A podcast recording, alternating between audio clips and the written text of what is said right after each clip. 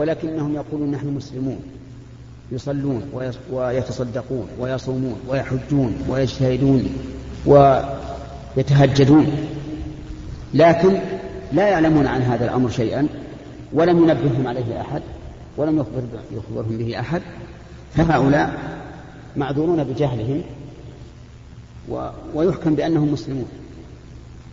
وأما من بلغه أن هذا شرك ولكنه أصر وقال إن هذا دين آبائي وأجدادي ولا يمكن فهذا يحكم بكفر لأن قوله هذا كقول من قالوا إنا وجدنا آباءنا على أمة وإنا على آثارهم مقتدون. فضيلة الشيخ هناك بعض التجار من يضع آه، نسب معينة من المال للسلع, للسلع التي يزاولها لبعض الأشخاص المتخصصين. فما حكم الشرع في ذلك؟ مثاله؟ مثاله إذا كان هناك عنده يعني بعض آه، لنقول عشرة صناديق. يضع صندوق آه، كدعاية للمحل. صناديق صناديق إيش؟ يعني أي سلعة كانت للمشتري يعني. يعني قصدك آه، هدية؟ كالهدية. أو جائزة؟ يعني جذب الناس. طيب. آه هذا لا بأس به. بشرط أن يكون بيعه كبيع الناس. فمثلا إذا كان هذا الكرتون عند الناس بعشرة وصار يبيع بعشرة لكن وضع جائزة لمن اشترى مثل مئة صندوق. أو اشترى بمبلغ ألف ريال. فهذا لا بأس به. هذا بالنسبة لواضع جائزة. بالنسبة للمشتري إذا كان يشتري الشيء بدون حاجة إليه لكن لعله يربح الجائزة فهذا حرام. لأنه إضاعة مال. وقد سمعت أن بعض الناس يشتري كراتين اللبن نعم وهو لا يريدها يشتريها ويريقها. ولكن من أجل لعله ينال الجائزة. هذا هذا لا يجوز لأنه من إضاعة المال. وقد نهى النبي صلى الله عليه وعلى آله وسلم عن إضاعة المال. فالمسألة فيها الآن نظران النظر الأول لواضع الجائزة والنظر الثاني للمشتري فواضع الجائزة نقول إذا كان لا يضيف إلى سلعه زائدا من أجل الجائزة يعني الناس يبيعون بعشرة وهو يبيع بعشرة فهذا لا شيء عليه. بالنسبة للمشتري نقول هل أنت تشتري لأنك محتاج لهذه السلعة؟ صحيح. وتقول ما دمت محتاجا لها. فكوني أشتري من هذا الرجل الذي عنده جائزة لعلها تصيبني أحب إلي من أشتري من شخص لا ليس له جائزة أو ليس عنده جائزة. هذا لا بأس به. أما إذا كان يشتري ولا يحس له حاجة ولكن لعله ينال الجائزة فهذا حرام لأنه من باب إضاعة المال ولأنه ربما يشتري أشياء كثيرة ولا يحصل على الجائزة فيكون مغامرا مخاطرا. بقي أن يقال في المسألة الأولى إذا كان واضع الجائزة يبيع كما يبيع الناس. أفلا يكون هذا من باب قطع رزق الآخرين؟ نعم. لأنه ربما يقبل الناس على هذا ويتركون الناس الآخرين. نقول هذا صحيح أنه قد يؤثر. فإذا رأى ولي الأمر أو من ينوب عنه كالبلدية مثلا التي ترعى أسواق الناس إذا رأى أن يمنع مثل ذلك فله ذلك. ويكون هذا من باب من باب التنظيم وحفظ آه، الأسواق عن التلاعب.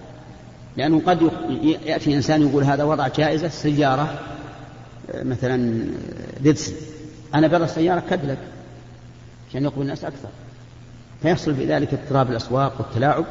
فإذا رأى ولي الأمر أو من ينوب منابه أن يمنع مثل هذا فله ذلك.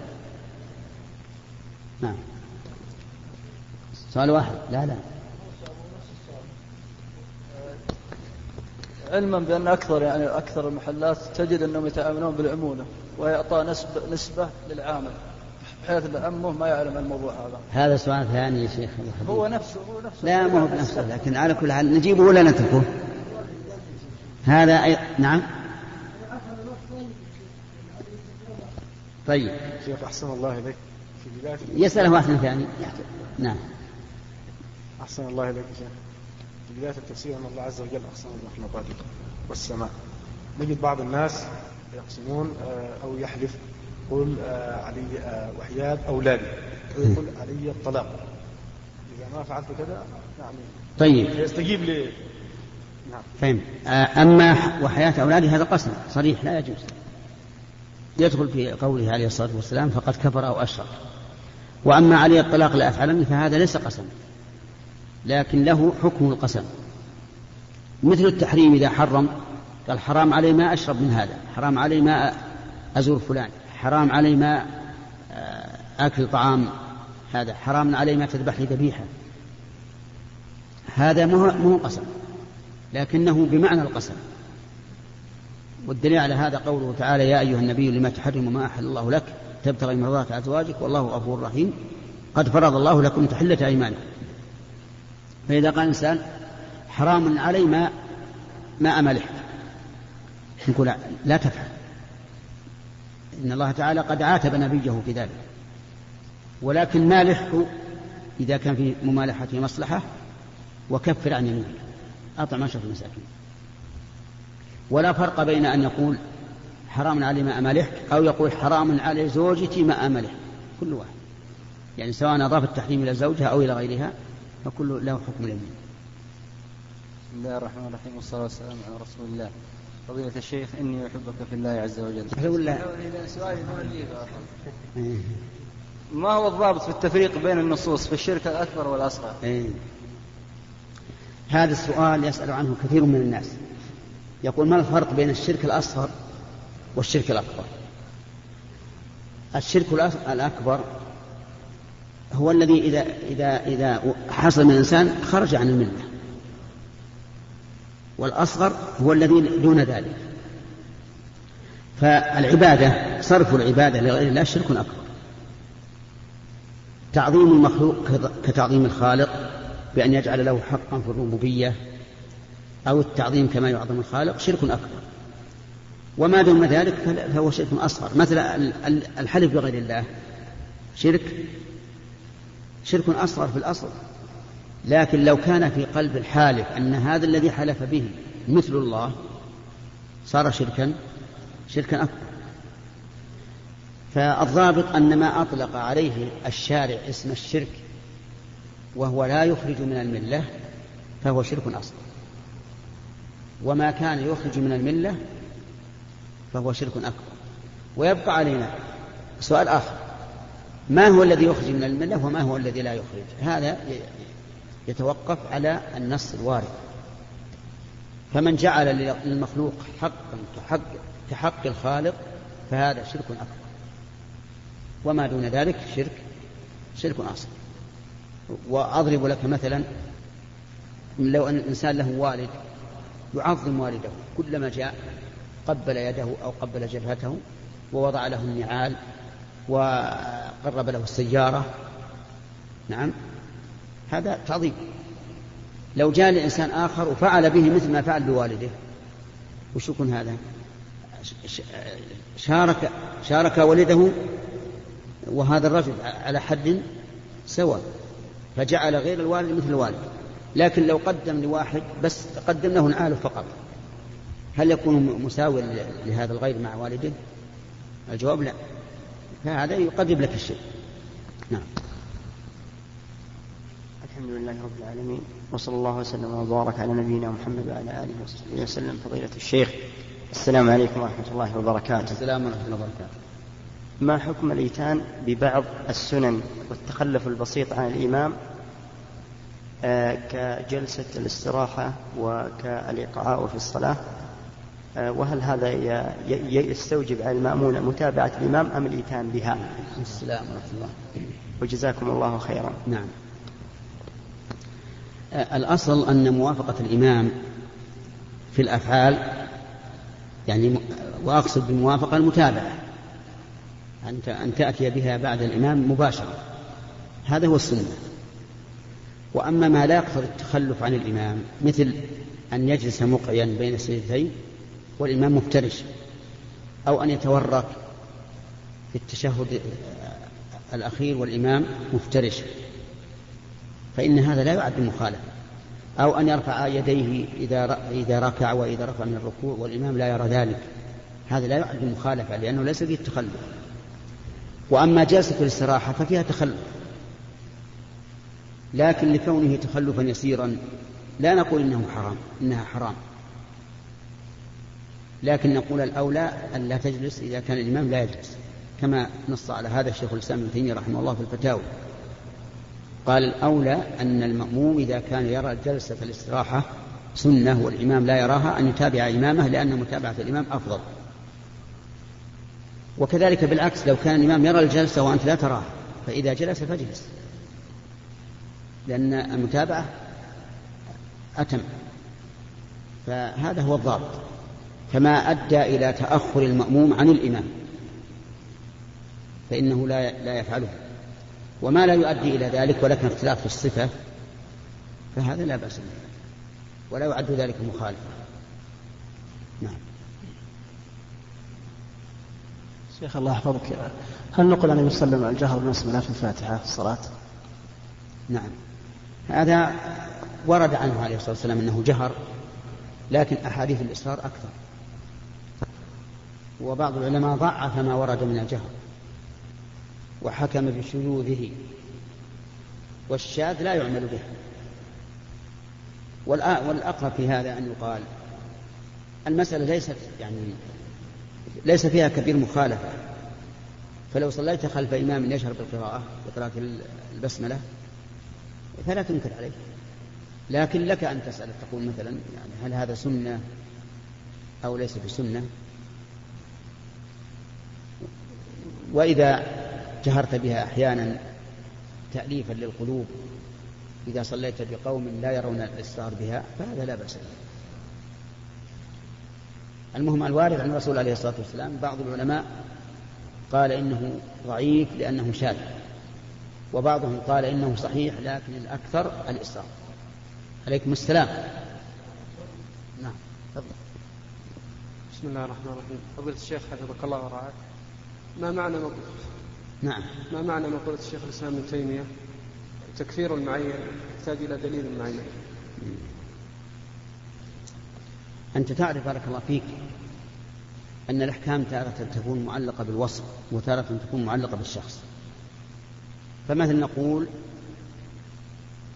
كل مؤمن كل مؤمن فهو من أهل الجنة.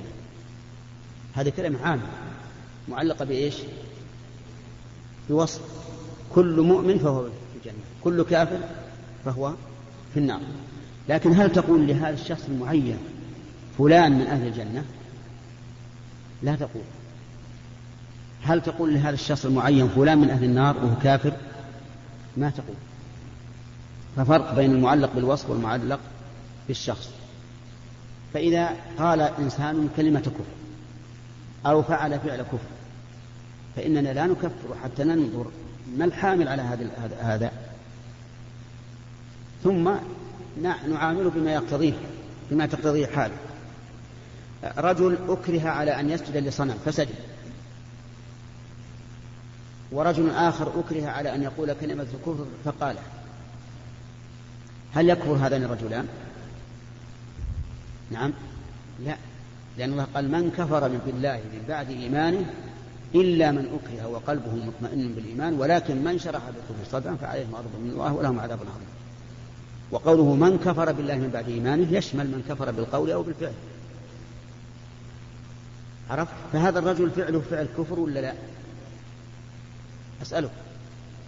الرجل الذي سجد للصنم مكره والرجل الذي قال كلمة الكفر مكره هل فعله فعل كفر؟ فعله فعله. فعل كفر ولا لا؟ هل هو كافر؟ لا. لأنه وجد مانع من التكفير وهو الإكراه. والرجل الذي كان مسرفا على نفسه فقال لأهله إذا مت فأحرقوني وادعوني في اليم فعل هذا ظنا منه أنه ينجو بذلك من عذاب الله. ثم فعل أهله به ما قال فجمعه الله عز وجل وسأله لما فعلت هذا قال ربي خوفا من عقابه فغفر الله له. هذا الرجل فعله فعل كفر. لماذا؟ لأنه شاك في قدرة الله. شاك في أن الله يقدر على أن يجمعه ويعذبه. لكن لما كان الحامل له على ذلك الخوف من عقاب الله عز وجل غفر الله لهم فالحاصل إن كلام شيخ الإسلام رحمه الله يقول إن الكفر المعلق بالوصف قله على كل حال. من كفر بالله وفي النار من سجد لصنم فهو كافر. من قال إن مع الله إلها آخر فهو كافر. لكن هذا الشخص المعين لا تحكم عليه حتى تنظر. قد يكون جاهلا ولا قد يكون متأولا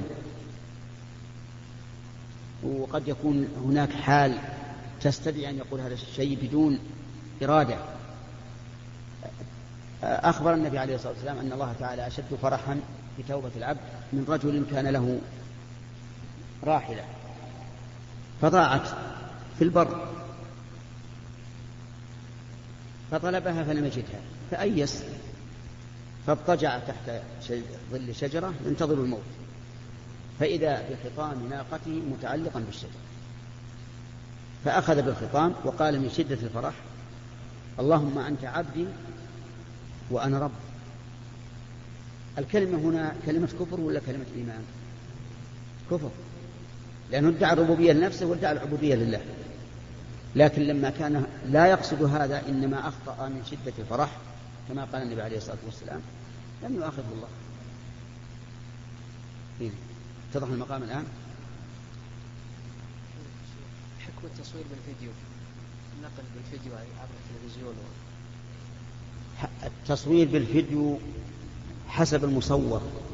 ماذا ماذا تريد أن تصور؟